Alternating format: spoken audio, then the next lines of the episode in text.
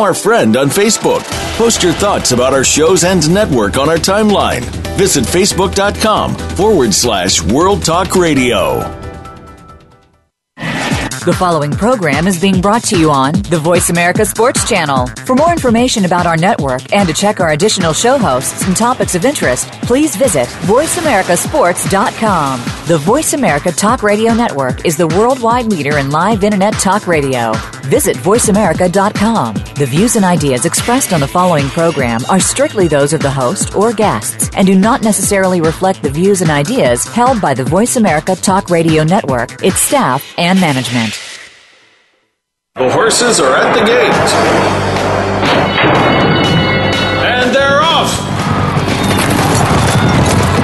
Welcome to Winning Ponies. With a weekend coming up, this is the spot to be for news, handicapping, and spotlights featuring the winners behind horse racing today. Now, here's your host, John Englehart, racing's regular guy. And thanks for joining us for another edition of Winning Ponies. I think tonight is going to be a very interesting show. I've got two very top people, one that I've known for many years in Jay Privman from the Daily Racing Form. Uh, you see Jay on national television uh, giving his uh, pre and post race analysis and also uh, read his stories in the Daily Racing Form. He's on top of everything on the West Coast. And of course, we got some big races from Santa Anita coming up that we're going to look at with Jay. Uh, of course, the San Felipe, that's going to have Kentucky Derby implications. We got some late breaking news about that race for you, and that is the potential favorite, uh, Bayern, a Bob Baffert undefeated trainee who won his last by 15 lengths has a bruised inside quarter crack and may train up to the Santa Anita Derby or go to Oaklawn Park. That information just delivered a couple hours ago. And uh, also at Santa Anita, the race that everybody's talking about, the Santa Anita Handicap what a great race and what a great rematch. You've got Mucho Macho Man, winner of the Breeders' Cup Classic, uh, going against Will Take Charge, who finished just a nose back, and Game On Dude is going for his third Santa Anita handicap. So I can't wait uh, to listen to uh, Jay's analysis of that race. And then we'll uh, swing down and take a look at the Tampa Bay Derby that's going to have some big implications, a wide open field there. And then a movie coming out on uh, Derby upset winner Mine That Bird was produced, directed, and written by Jim Wilson. And we were lucky enough to get Jim to come on the show with us. He'll be our first guest. Uh, this guy's credentials are just through the roof. Uh, you may recall that uh, he hooked up with uh, Kevin Costner, and the, those two produced uh, Dances with Wolves. Uh, he's been connected with uh, very top people throughout uh, his career, working with legendary filmmakers and actors like Dennis Hopper, Gene Hackman, Whitney Houston, uh, William Hurt, Demi Moore, and Paul Newman. So. Uh, going to find out about this movie. It's very interesting cast of characters that has come together. Our own Calvin Borel uh, is, in the movie too, so uh, that will be Jim Wilson. So Jim and Jay will be our guest on the show. Well, I always advise you to go on Winning Ponies website and before you go to your favorite track or OTB parlor and pick up the Easy Win forms. If you did, let me just give you some of our top hits that happened in the last few days. Uh, at, at Tampa Bay Downs, we had a super worth three thousand three hundred and fifty-three. Louisiana Downs, another super, three thousand seven hundred nineteen dollars. And at Delta Downs, we got lucky there, four thousand one hundred and three dollars. The list goes on, and you go to the winningponies.com and you'll be able to see uh, the big hits that we update every week. Well, of course, Cairo Prince, uh, currently considered one of the top contenders for the Kentucky Derby, and it looks like he's going to have uh, a new majority owner in Darley Stud has purchased a majority interest in Cairo Prince. Uh, he was the runaway winner of the Grade 2 Holy Bull Stakes on January 25th. Uh, he's going to stay in the barn of Kiaran McLaughlin, but he will race in the colors of Sheikh Mohammed's Godolphin stable, along with uh, owners Terry Murray, Paul Braverman, Harvey Clark, and Craig Robertson. Uh, so it looks like uh, Darley may get into the winner's circle. We'll find out. Horses are, are fallen off the shelf left and right uh, with with slight training setbacks. You'll you'll hear more later in the show. I uh, didn't want to give them all out. Well, again, the, the big race is is going to be uh, the Santa Anita Handicap. Aside from those good three year old races. And what's good is out at Santa Anita, and I don't know why other tracks don't do this more often, but um, have uh, workouts between races, and Mucho Macho Man was on the Santa Anita main track between races back on uh, March 2nd for his final timed workout. He worked uh, five furlongs in 101 and 2, uh, setting the stage for the big matchup uh, with uh, with Will Take Charge. Uh, basically, saying that was a romp in the park. Gary Stevens did, didn't ride him.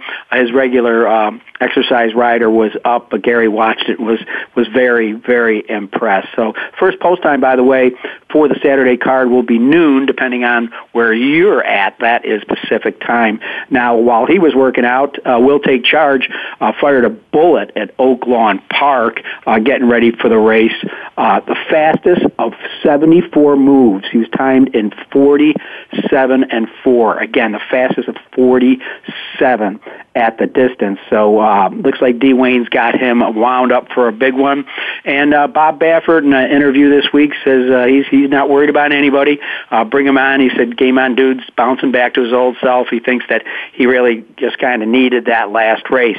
Now, one of the horses that, that we're talking about uh, that might be on the sidelines is Bond Holder. He was a, a leading early Kentucky Derby favor. He he was going to go by way of the fairgrounds. At first, he canceled out of that race after a bumpy plane ride. Then they said, "Well, let's just go over to Tampa Bay and get in the Derby." Well, as it turns out, that uh, Bond Holder was still body sore from the turbulence from his airplane ride, and uh, he's going to have to uh, pass on that. So uh, he says he's walking found, sound. Uh, his, his foot's doing better, and it'll go day by day. And they were hoping that he'd be on the track probably uh, tomorrow or over the weekend. So uh, we will uh, see if he makes it back into the race. Of course, Baffert's got a lot of bullets, but he, he always does. Um, Undefeated Onlyforyou leads uh, Todd Pletcher's array of 17 fillies among the early nominees to the Longines Kentucky Oaks no big surprise. He also uh, has the record for number of nominees uh, to the Triple Crown with his boys. Um, but uh, Onlyforyou looks like she's at the top right now. Again, that race two million guaranteed. The precursor the day before the Kentucky Derby, and it will be televised live on the NBC Sports Network. Uh, if you may recall, Pletcher has saddled three winners of the Kentucky Oaks. Uh, champions Ashado and Rags to Riches, and uh, the 2013 winner Princess of Sylmar. Many who thought might be a, a champion, but she kind of stubbed her toe very, very late in the season. So no big surprise there. Uh, Todd Pletcher with a, a slew of girls going in the Oaks. Well, um, Our friends at uh, Old Friends are going to be hosting a Derby giveaway. Uh, they've teamed up with DerbyBox.com to offer visitors to Old Friends, and I really advise that, that you go to this track. If, if you're anywhere uh, near Central Kentucky, going to and from uh, the Derby, uh, or, or if you live in the area, it's a, it's a great place to go. But if, if visitors during March, you'll be able to enter for a chance to win tickets. Three pairs of tickets are going to be given away uh, to the Kentucky Derby, thanks to Derby derbybox.com and our friends at Old Friends. Well, uh, many people are paying tribute to Johnny Murtagh after the multiple Group 1 winning jockey announces retirement from the saddle, and he's going to concentrate on training. Murtagh's 43 years old. He's widely regarded as one of the greatest riders of the modern era. He partnered over 100 top level winners, uh, both at home and abroad. And that was last year. He took out his training license uh, for uh, Fox Covert Stable in beautiful County Kildare in Ireland. So uh, he said, you know, the training side of things was getting bigger all the time, and he wasn't happy giving his riding 50% and the training 50%. So he's going to jump over 100% into training. Congratulations to the great Irish jockey Johnny Murtagh. Well, uh, speaking of champions, uh, Wise Dan had his first work and it looks like he might run at Keeneland in the spring meet. Now, Wise Dan, of course, he's a gelding, so the uh, horse of the year, uh, no reason to rush him off to any stud barn. Seven years old right now. Uh, Chuck Lopresti said he was a little farther behind in his training compared to last year, and the reason, well, if you live anywhere in this area, you know that the weather has been absolutely uh, horrendous. So uh, he breezed him uh, uh, 36 seconds, three furlongs on Monday. That tells me he's still uh, on his toes and, and, and doing well. So looking forward to seeing the uh, horse of the year back in the, the starting gate. Okay, uh, a quick look at our leaderboard in the Oaks and Derby. We'll go first with the girls. At top is Untapable only for you and awesome baby, all with 60 points. So they would be uh, virtually guaranteed a berth in the starting gate uh, for the Kentucky Oaks. Behind them is Got Lucky, House Rules, and Artemis. So that's a look at the at the top girls in the leaderboard right now with the point standing at Churchill Downs. Now for a look at the boys, Samraat, what a race he put in. He's on top right now with 60 points, just ahead of Intense Holiday, uh, Wildcat Red, uh, and then we go to uh, Albano and Uncle Sigh, who's really running well right now. They are both tied at 24 points. And uh, let's just uh, take a, a, look right now at some of that action from last week. Uh, it was a, absolutely a fantastic race in the stepping stone to the Wood Memorial, and that is the Gotham Stakes, a mile and a sixteenth and uh, it was a rematch of the two New York breds that finished a length apart in the previously run Withers Stakes, and that was Samraat and Uncle Sigh. They don't know what state they were born in, and man, what a race they put in.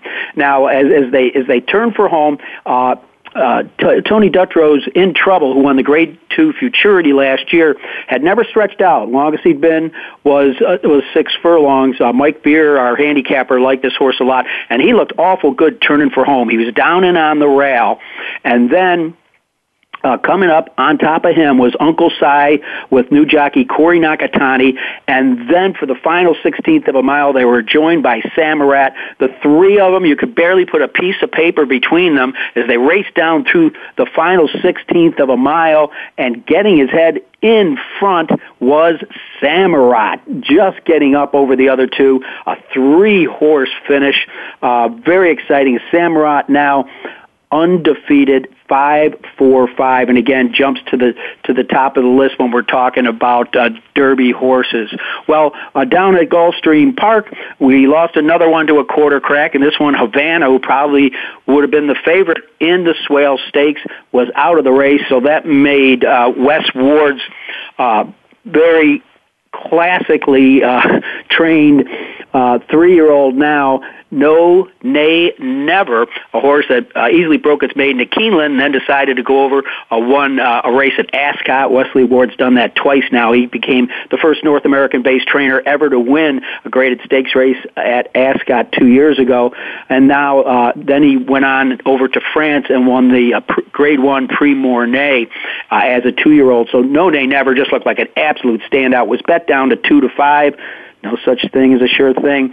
Looked pretty good turning for home, but flying out of it is a horse that's new to the Nick Zito barn, and that was Spot, who came from off the pace and got him at nine to one at the wire. No, nay, never. Did hold on for the second spot. So uh, a, a race that uh, turned upside down, uh, losing uh, Havana and thinking that No Nay Never was a lock in there. Uh, at Aqueduct in the top flight, it was Teen Pauline, who was absolutely marvelous, going wire to wire after a couple scratches, has never lost at Aqueduct. And also at Aqueduct uh, was the six furlong Tom Fool handicap.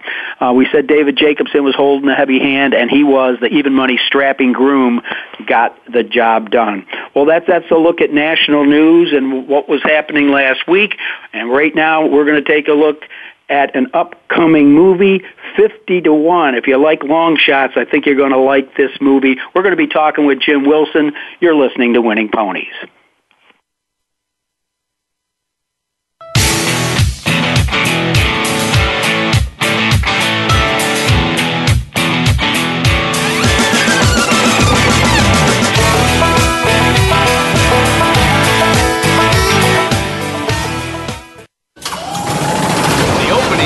Winning is a beauty. It's a fly ball deep right field. Back goes O'Neill. He's at the shot. Got it with 2.8 seconds left. to left. I don't care where they put him. This one is out of here. From high school to the pros, we, we cover everything. Cover everything. Let your voice be heard. Voice America Sports. And they're off. What? Can't make it to the track? You can still get all the action with winningponies.com, the home of the easy win form, the most accurate predictions on thoroughbreds, quarters, and Arabian horses at most American and Canadian tracks. Whether it be the Triple Crown, Breeders' Cup, Travers, Haskell, or your daily races, don't worry, let winningponies.com make some money for you. Okay, sports fans, here's your opportunity to discuss football, America's favorite sport. On an annual basis, millions of people attend, watch, and listen to football, both pro and college. Ray Ellis Sports, an internet talk radio show, was developed with the fan in mind. Join host, former Philadelphia Eagles and Cleveland Browns strong safety Ray Ellis on Voice America Sports every Tuesday at 1 p.m. Pacific for exciting, interactive football discussions from the fans' perspective. Tune in every Tuesday at 1 p.m. Pacific to Ray Ellis Sports right here on the Voice America Network. And let's talk football.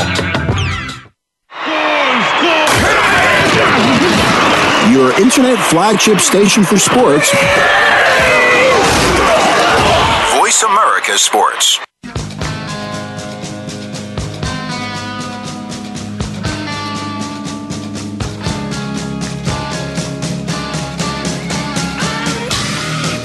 You're tuned in to Winning Ponies with your host, John Englehart. Got a tip for us? Need a tip from us? If you want to talk with John or his guests, the phone lines are now open toll free at 1 888 346 9144. That's 1 888 346 9144. Or you can send an email to show at winningponies.com. Now, back to Winning Ponies with John Englehart. Week about this guest. His name, of course, is Jim Wilson, uh, producer, director, writer, associated with 50 to 1, the Mine That Bird story. I gave you a setup at the top of the show of uh, some of the uh, people he'd been associated with. What you need to know is uh, that D- Jim has produced and directed more than 25 motion pictures, uh, garnishing critical acclaim for that Western epic Dances with Wolves. He's won seven Academy Awards, including Best Picture. So uh, I'm honored to have with me right now Jim Wilson. Jim, how are you? Hey, I'm good, John. It's a pleasure to be on. You betcha. Well, it was a pleasure uh, reading about uh, the, the the making of the movie and and how uh, the stars seem to come aligned uh, for you. Um, the uh, I. I will. T- I will tell you that I Mine That Bird just to give you a personal example of how he really was the uh, the equine Rodney Dangerfield of his generation. uh, I was down covering the Kentucky Derby, and it was the morning workouts, and so everybody's there and they're crowded around and they're watching. You know, the Derby horses come out in their own saddle towels, and so the Derby horses were out there during the renovation break, and then it was pretty much towards the end of it, and one of I'll say one of Big Baffert's big horses, you know, went back to the barn, and it was like as if the old bleachers had siphoned off, and so I'm I'm still looking, and I see a horse around there, and I I turned to a sports writer. I said, "Who's that?" He said don't bother waiting for that horse. That that's mine. That bird, you know. so, needless to say, I didn't take his advice. I stayed. I shot him. Got some great shots of him and Calvin. So, I mean, it just goes to show the the opinion that that the, at the press had that uh, this horse was just kind of a, a nobody. But uh, to, I guess the inspiration for you doing this movie started the moment he crossed the the finish line at the Derby. Well, it did. Listen, I wasn't at the Derby. I was at home like a lot of people are across the country. I was on my couch and you know, I had my uh, my treats with me and couldn't wait for the race. And I too had kind of crossed the horse off. I do a little bit of handicapping for fun, and I've had a stable out here for 20 plus years. So I, I too went right by his name and thought, you know, look at speed figures, and had one in New Mexico and all this stuff. And so I, I didn't give him give him a second thought. I thought 51 was probably nice to give him those odds. So uh, when, once the, late, the race laid out though, and, and I see this horse getting, you know, pinched at the beginning and almost 30 lengths back and, uh, taking the rail with Calvin, obviously was, was off the screen for half the, the NBC broadcast. So when this horse comes up and, and wins by nearly seven lengths, I said, oh my gosh, I mean, this is just visually one of the most stunning you know, races I'd ever seen. Honestly, you can debate it with a lot of people, but at least from my eye, uh, and in the Derby, and you look at your program, and you know there was muddle over number eight, and I thought, who is this again? And so, you know, that was the beginning for me of um, of this story. Uh, so it wasn't all about a horse race, but there was enough just in that that I said I, I need to find out more about the connections uh, and I did just that. I flew down to Roswell, New Mexico, and I met with uh, Leonard Block and Mark Allen, the two owners, and uh, obviously Chip Woolley, the trainer, and and Charlie, who was um, the groom, and and uh, I really started to find out how colorful a bunch of characters these were. And so that sort of solidified um, the reason for making this. Look, there's a, a great horse story told every day. I mean, I'm just hearing the beginning of your program this afternoon, and you could make a, a, a great tale on almost any one of these horses. But this one happened to hit me. Both the, the visual move this horse made, I thought was striking. Uh, the fact he's so diminutive and little crooked up front. And you, you add to it these owners and trainers, and I was smitten. Well, I, I must say, uh, it's it's kind of as I read about how you put the film together, uh, just a splendid twist of fate that seemed to bring the cast together. I mean, you've got you, you got William Devane, uh, who himself is an accomplished equestrian who plays polo and raises horses. He's going to play owner uh, Leonard Doc Block. Uh, then you got Christian Kane, who plays the co-owner Mark Allen. And it turns out that his parents rode in the rodeo, and then uh, Skeet Ulrich, who's going to play uh, the trainer Chip Woolley. Well, he grew up around racing, but it was a different kind of racing. He grew up with NASCAR, but really quite uh, seriously, the cast of characters that are around car racing are similar to many of the ones that you find in the sport of horse racing. I mean, you yeah. really lucked out with that trifecta. Well, as I say, and I don't add it all to luck. I mean, here's part of it. You've been making films for me nearly 35 years, 40 years, and um, you know, I, I talked to a lot of the, the leading Hollywood men, to tell you the truth. And I just, I, as I went through them and I got to know Chip and Mark and Doc, I said, you know, I'm going to typecast a little tighter here. I'm going to find guys who who are around horses and feel horses and and um, uh, Skeet had been in a film um, with Christian before, a Spielberg picture years ago. Uh, I think it was Into the West TV series and stuff, and they had ridden horses, and I, I, I these guys came in auditioned, and and I knew Devane was a bit of a horseman, and just every time I thought about them, they just fit these characters much better, and I think there's always something inherent when I go to the set and I'm working around horses. I, I tend to know in a movie how real it is or not. These guys really know how horses move and and and, and how to give a rider leg up and, and how to put on a bridle or halter, or whatever they're up to. And so the fact that these guys knew all that ahead of time gives you a huge leg up, so to speak, when you go to shoot the scene. So um, I, I am proud of how, in a way, authentic I, I believe the film is, and and you feel it because these guys these guys have been there. They've got their hands dirty, you know, and and, and Devane has been around horses forever. So, you know, in fact, when I called him or his agent, he was uh, taking some polo ponies up to Wyoming somewhere. so it was uh, I, I do have the right guys. They're they're not the biggest names in the business per se. They'll have great careers, but um, they certainly fit the parts. Yeah. Well, uh, you know, and really, as as one that has watched uh, every, every single uh, horse movie since uh, Black Velvet, um, I look at that at movies and I look for the realism. And you can tell sometimes when there's guys that don't I don't have familiarity with it, and yeah. you, you know you, you just see something's on backwards, or one second you'll see a horse with the, a blaze on the lead, cut away, and then they'll come back, and all of a sudden you got you know a chestnut with no blaze. You're like, wait a second, it's the same horse. You know, didn't anybody check this yeah. out? And also well, the different things that they they did, even in movies like Secretariat, where trust me, this would never happen on a racetrack as one that's been around horses for 35 years. So I, I think that that's a, having that experienced cast with you, it had to be a huge plus.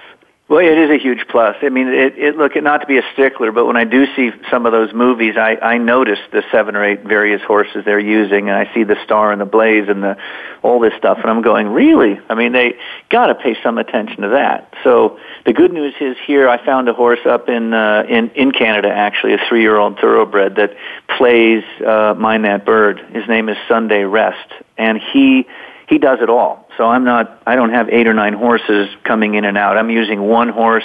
He had no, no paint on his face at all. So we did a, a stencil, just a little tiny star to match, uh, to match bird. And that's all we did each morning. But other than that, this, this horse is spot on, looks just like bird, moves like bird. I think if we trained him a little more, might have run like bird. I mean, he really, he, he was a pretty nice little, little thoroughbred.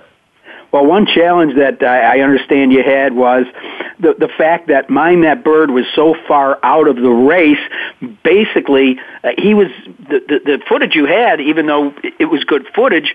Uh, he he was off the screen for nearly half the race, which uh, caused you to have to make a remake of it at Churchill. And luckily, you had Calvin Borel right there.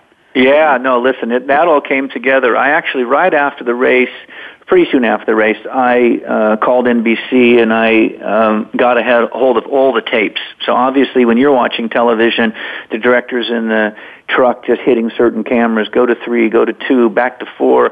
And so I got to see it all from seven or eight cameras' points of view. So it was fabulous. I was able to see footage that nobody ever saw. And but what I did see was Calvin wasn't on the on anywhere on anyone's camera for about 48 seconds. I mean, I'm talking about a half a mile. So, you know, all of a sudden I said, "Boy, I'm going to have to really, you know, recreate a portion of this race as well." Um, and no better than to, to do it at Churchill, you know, on the main track with Calvin on board uh, on board Sunday Rest. So I was able to do that, and it really was a tremendous honor to work with Calvin, and um, it's difficult to play yourself, but uh, but Calvin's done that uh, remarkably well here. Good old boy from Louisiana. That that's that's what he is, and I hope he came across that way on screen. Now, what's interesting is is that th- this film was not backed by Hollywood insiders. It was uh, backed by private investors, and you're going to do something very unique, and you're kind of taking the show on the road. Yeah, you know, I, I've made a lot of films that um, studios have purchased and, and released and all that stuff, and for whatever reason, they decided this wasn't their cup of tea. Um, they're making, as you see it, very different films than I make today, um, or I used to make. So um, this is an inspiring underdog story. It's not just about a racehorse. It is about people that pick themselves up from the bootstraps and and you know wear their hearts on their sleeves and got big dreams. And, and it was a ninety-five uh, hundred dollar yearling, which is always great for horsemen to hear. You know, to make it to the Derby, and it, it qualified up in Canada, and that's where its earnings came from. And and um, I don't know. I just think it's uh, it, it's something that needs to get out there, and we we put a lot of. I've spent three years of my life to this point to get it to here, um, and and I know what the film has to say and show. So uh, we are taking it out ourselves. The film opens uh, March 21st in New Mexico and we're going to tour. I'm, gonna, I'm putting the cast on board on a bus with me. We've got a 45 foot bus wrapped in 50 to 1 regalia, and three or four of the cast members, all the leads, we're going to we're going to tour America. We, we feel like we're 50 to 1, and um, we're going to head across Texas and into Louisiana, Oklahoma, Arkansas, Tennessee, Kentucky. We're going to head on up to the Derby. So we're we're eventually going to get it to America, though. So uh, not to worry, we're coming your way. Well, and I plan on being there. And Jim, am I to understand that um, Mine That Bird will be in tow? Mine That Bird already has, I think we've got seven appearances along the way. So I'm not actually got him in my exhaust pipe, John. I've got him um, heading to, yeah, seven locations along the way. He's going to hit the red carpet in Albuquerque, which is only appropriate. Um, he'll be at Sunland Park uh, along the way. He's going to make a stop in Dallas. We've got him up at Keeneland. He's gonna he's gonna also join us up at uh, Churchill Downs. He'll be up at the museum there. So he's making a number of stops along the way with us. And a lot of this is just a give back. You know, I I've made all these movies, and the unfortunate thing is that I do the red carpet in LA or New York, and I, I never even get to meet the fans that, that like the films we've made, or there's no interaction. So with this, we're doing a lot of meet and greets. We're going to theaters and meeting people who see the movie, and we're going to go to some tracks. We're going to go to the Sunland Derby, Louisiana Derby, Arkansas Derby. Uh, so we're going to be there on those weekends and meet and greet people along the way, and I think it'll be fun. So, and Bert, Bird will make some of those stops with us.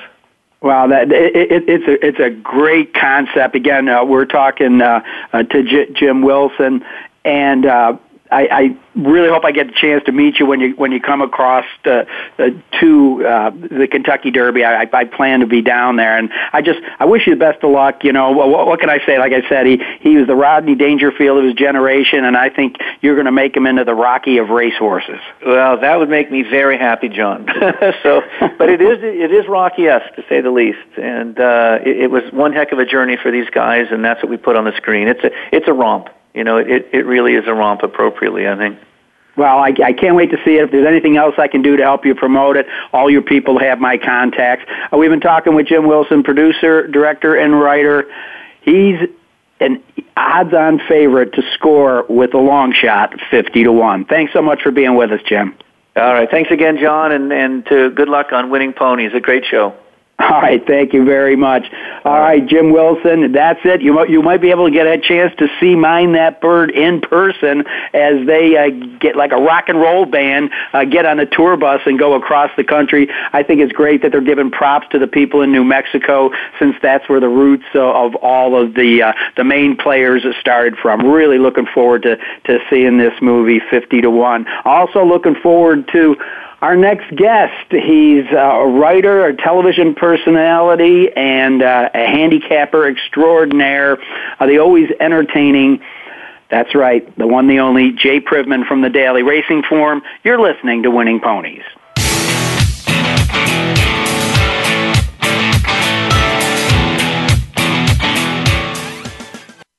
The fans now have a voice to speak their mind. No holds barred. They need to bench his ass and then move oh, on. I just, I just think that the coach made a mistake. All crazy. NFL, MLB, NBA, NHL. Speak up. Speak up. Or forever hold your mouth. We ain't playing around here. Voice America Sports. And they're off. What? Can't make it to the track? You can still get all the action with winningponies.com, the home of the easy win form, the most accurate predictions on thoroughbreds, quarters, and Arabian horses at most American and Canadian tracks. Whether it be the Triple Crown, Breeders' Cup, Travers, Haskell, or your daily races, don't worry, let winningponies.com make some money for you. The job of a professional athlete is never complete. In Life After the Game, host Lamar Campbell will take an inside look at how athletes are making the transition from the professional athletics world to the professional business world. You'll understand the goals, motivations, and personalities that drive these players off the field and in their post professional career. Tune in to Life After the Game with Lamar Campbell every Tuesday at 2 p.m. Eastern Time, 11 a.m. Pacific Time on the Voice America Sports Channel your internet flagship station for sports, Voice America Sports.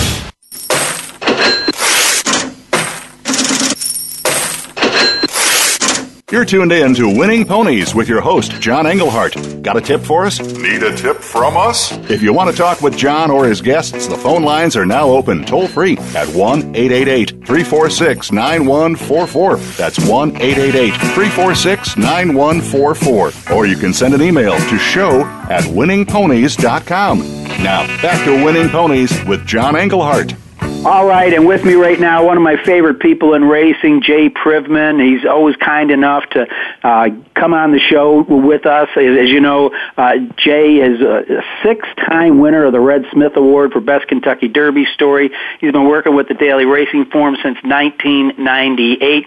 He's also the author of, well, I guess I could call it uh, a coffee table book, but the Breeders' Cup Thoroughbreds Racing Championship Day is actually bigger than my coffee table, so uh, I'm not sure sure what I'd call it, but uh, it, it's near me and dear me.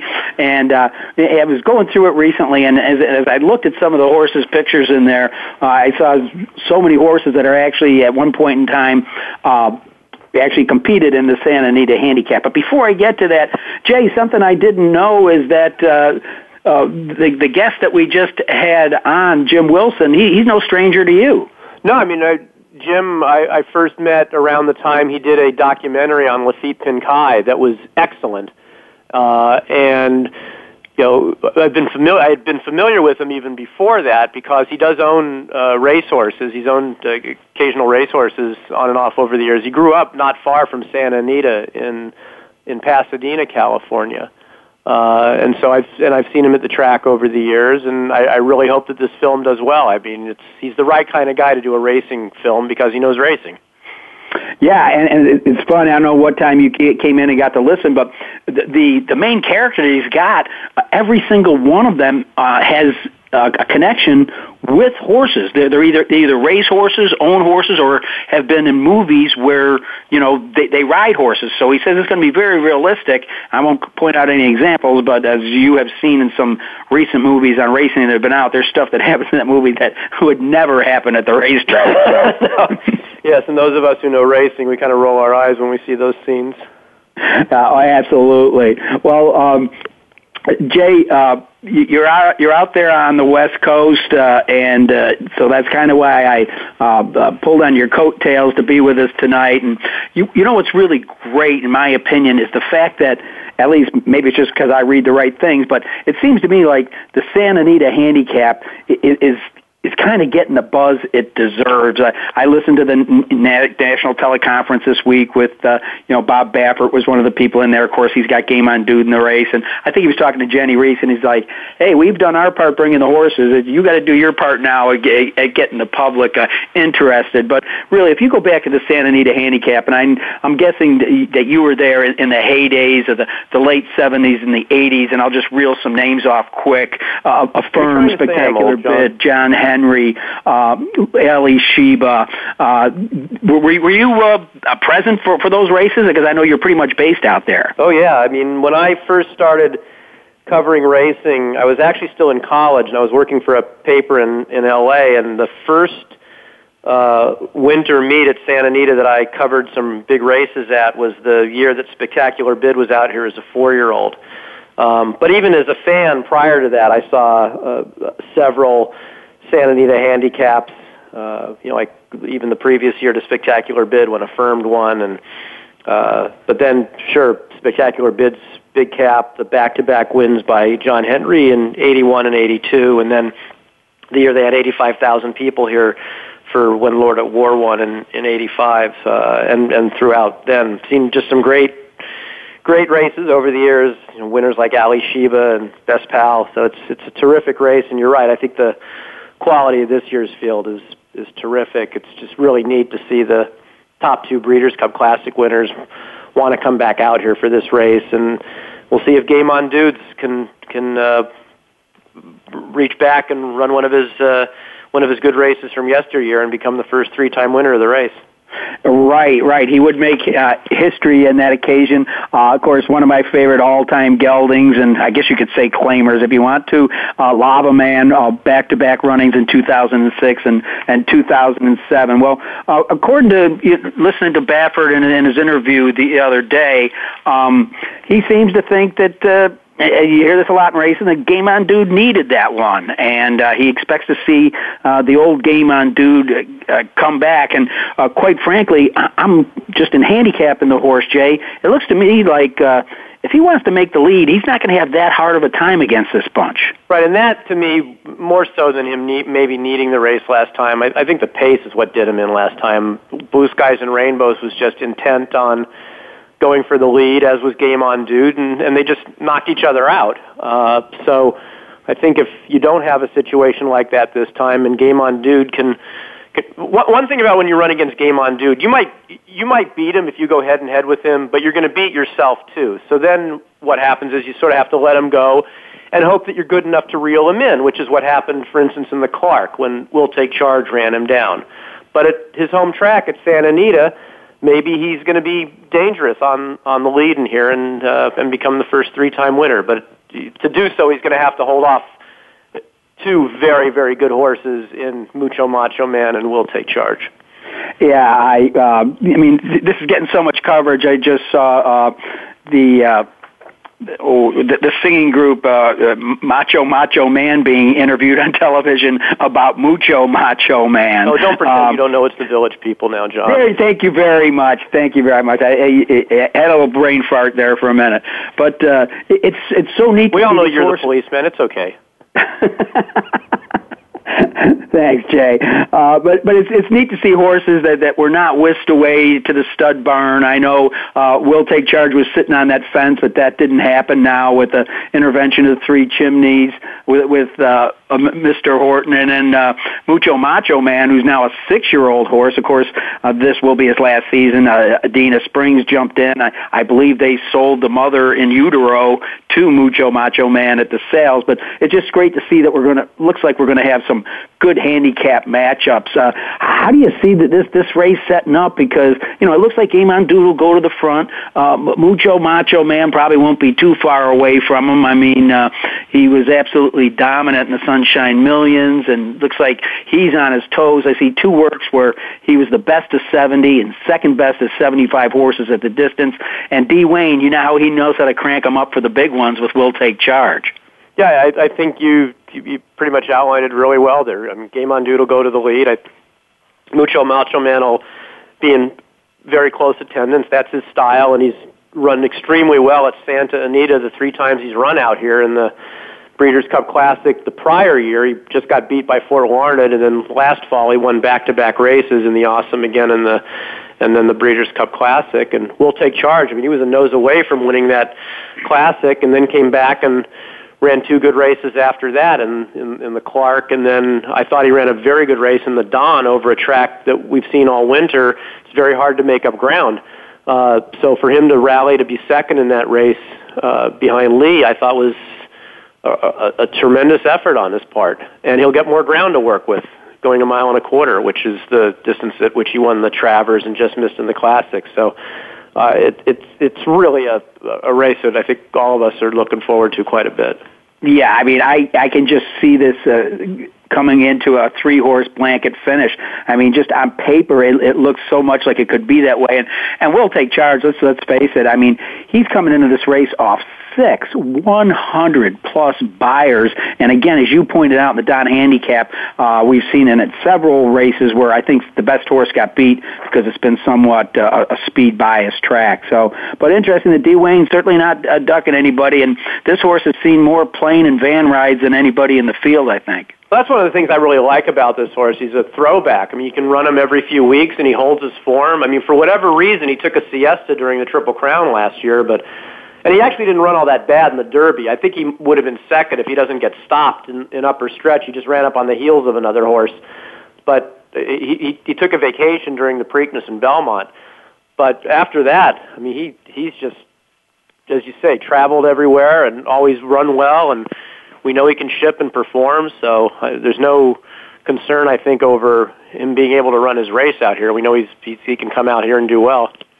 Well, for so many years, you got to rub shoulders with the great bald eagle. Now, at 78 years old, I mean, Dwayne Wayne Lukas, he's unbelievable. He's he's had a great career, yes, that's for sure. Well, uh, it's going to be just a fantastic race, and we've already named some of the the great horses of the modern day era that have won this race. And of course, if you want to rewind the history books, we can go back to uh, the the movie Seabiscuit. As we know, this was the race that that he was always talking, uh, or pointing to, and uh, the overlooked uh, Noor, uh, who uh, there's a great book about the displacement of his bones, uh, moved to uh, uh, old friends now, and uh, just the, even the great uh, you know Round Table won this race. So all I can say is that you stamp yourself as one of the great ones if you can win the Santa Anita Handicap. That's for sure. I mean, it's it's proven the test of time as being a, a, a race that really you've, you've got to be a tremendous horse to win it. Well, my producer's telling me that it's about time to uh, to take take a quick break. Again, we're talking with Jay Privman of the Daily Racing Form, and when we come back, we're going to take a look at some points races uh, that uh, could have an outcome on this year's Kentucky Derby, and we're talking about the Grade Two San Felipe out in Jay's neighborhood at Santa Anita, and then we're going to go down and. Uh, get warm down at Tampa Bay Downs for the Tampa Bay Derby that's drawn together an interesting field. So again, we're talking with Jay Privman from the Daily Racing Form, and you're listening to Winning Ponies.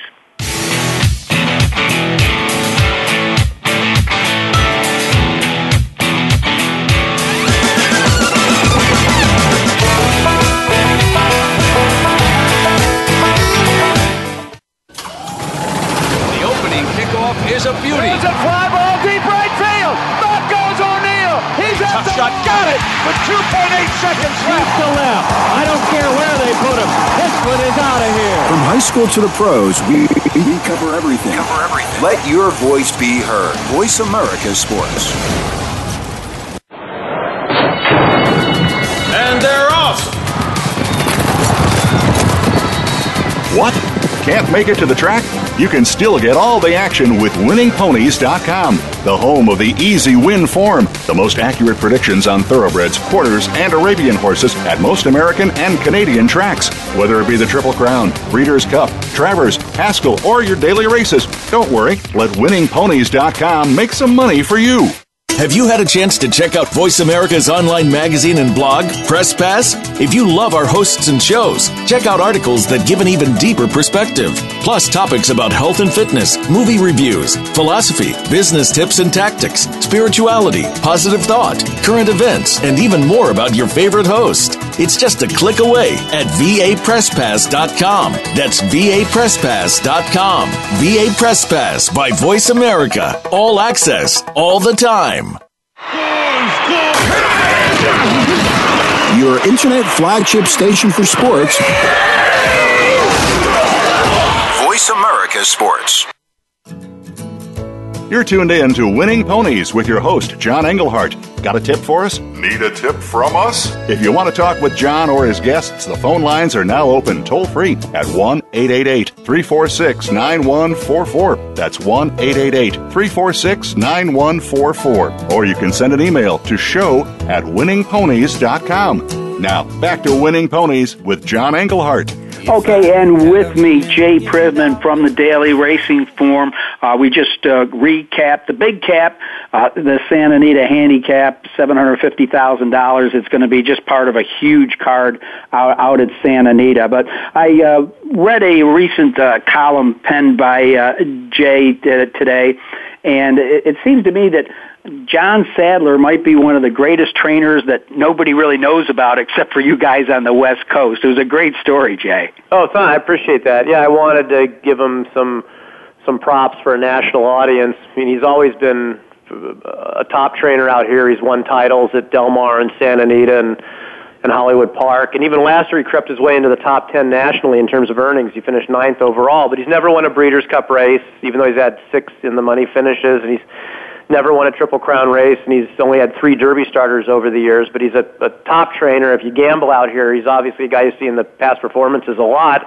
And but right now he's got three of our top 20 in our Racing Form Derby watch list, including Kristo, who's running in the San Felipe on Saturday. So it seemed like it was a good time to put the spotlight on him. Yeah, it really was. And you pointed out that, you know, he's had a nice ascension uh, from the claimers and that even the ones that he has now are, are more at, at the top level.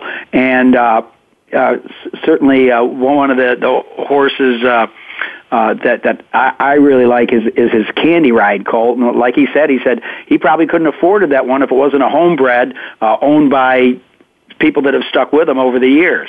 Exactly. I mean, but they've really stepped up their game because they've got a horse who's got a a great pedigree uh, in, in him, and then they've got hor- two horses. The other two horses, one was a half million dollar yearling, and the other was a four hundred thousand dollar two year old in training by of the, the the three horses that I wrote about: uh, Kristo, Candy Boy, and Kobe's back. So they're they're stepping up the level of their game. They're not trying to do it with uh, with Yugos. They're they're they're buying uh, Escalades. well, I spoke earlier in the show about the defection because of a quarter crack in the right front of a Havana from the Swale Stakes, and just uh, hours ago uh, we got news out of the Baffert barn that it looks like Bayern, if I'm saying that right, who I thought might be the next Bodemeister, is going to have a little inside. Uh, uh, rest because he's got a quarter crack too. Well, no, he, he doesn't have a quarter crack. I mean, not that I know of. Uh, he's just got a foot bruise. Um, so now, if that's news to me if it's a quarter crack.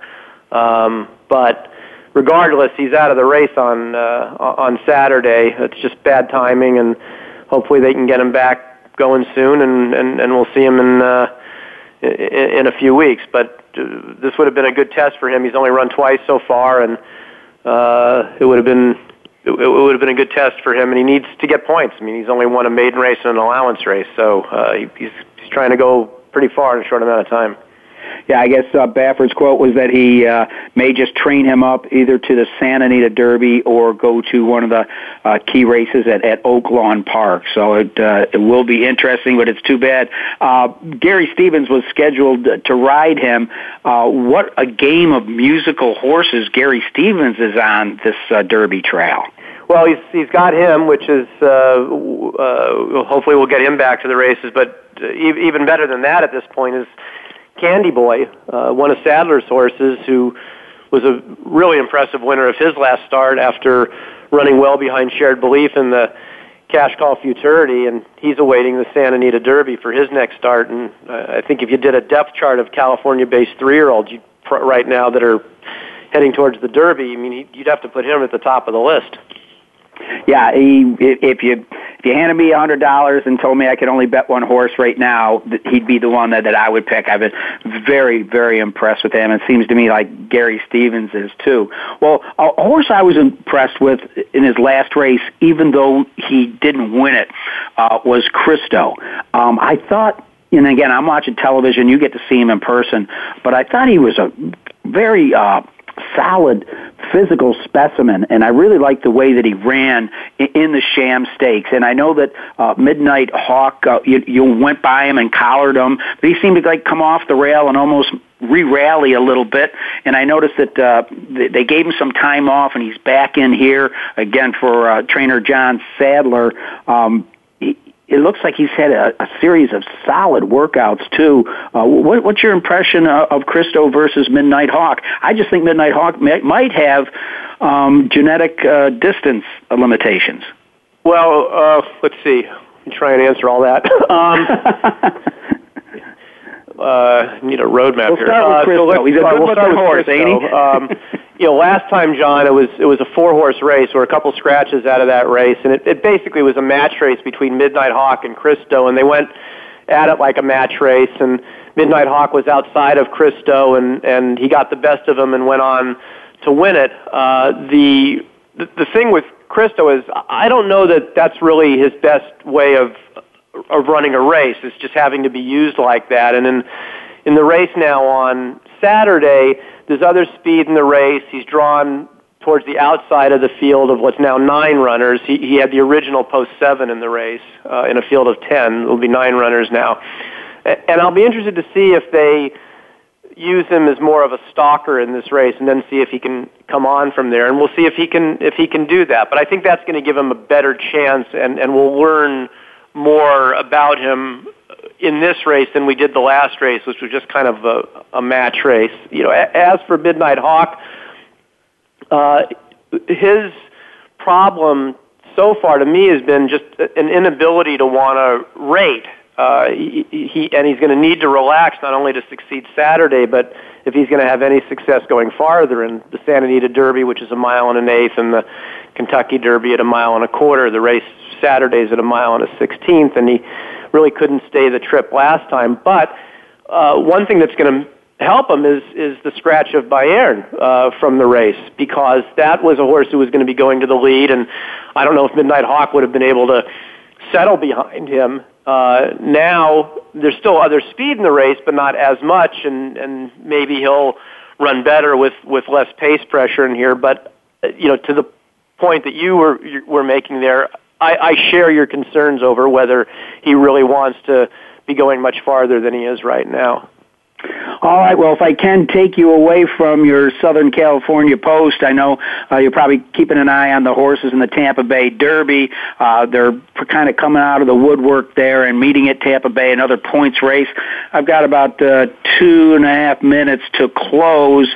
Um, kind of interesting. I noticed this in some of the filly races too that were two-year-olds out on the West Coast that were not allowed to race on Lasix that have since come back and put in impressive performances, and that draws my eye to Conquest Titan out of the Casse barn. As you know, at this time of year, some of these horses are pretty precocious with their speed.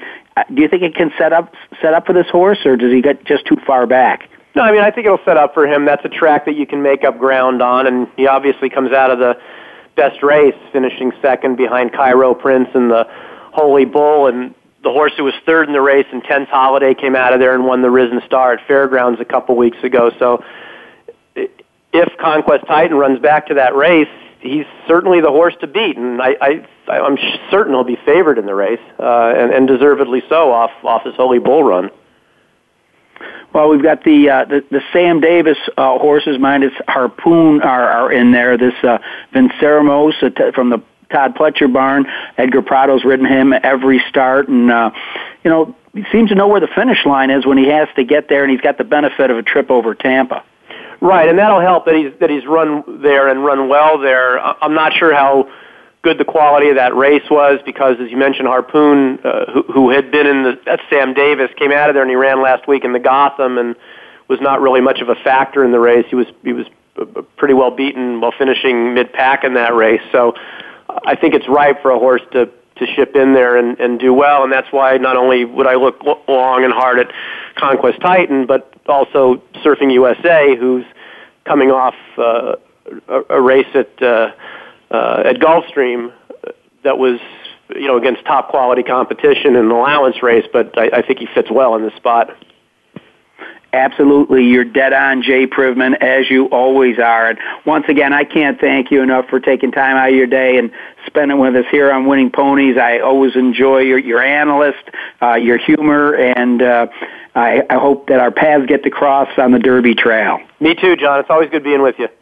All right, ladies and gentlemen, uh, that was Jay Privman. Uh, love having him on, and he, he's so gracious about being on Winning Ponies. And uh, I also want to want to thank Jim Wilson for being on with us. And 50 to 1 sounds like it's going to be a lot of fun. And I think this guy really put his heart and soul uh, into that movie. So I hope you guys will back him. Again, it was privately backed movie. And so, uh, you know, he could probably use all the help he can get. But it sounds to me like he did a great job in writing, producing, and directing that movie. So once again, put together a, a, a fun group of people. Hope you enjoyed listening to Winning Ponies. Go to the website, gave out some humongous winners this past week. And remember, when you go to the races, bet with your head, not over it. Thanks for listening to Winning Ponies with John Englehart. We know the information from today's show will help you at the next post. Keep listening for more next Thursday at 8 p.m. Eastern Time, 5 p.m. Pacific on the Voice America Sports Network. Thanks again for listening to the preceding program brought to you on the Voice America Sports Channel. For more information about our network and to check out additional show hosts and topics of interest, please visit VoiceAmericaSports.com. The Voice America Talk Radio Network is the worldwide leader in live Internet talk radio. Visit VoiceAmerica.com. The views and ideas expressed on the preceding program are strictly those of the hosts or guests and do not necessarily reflect the views and ideas held by Voice America Talk Radio Network, its staff, and management.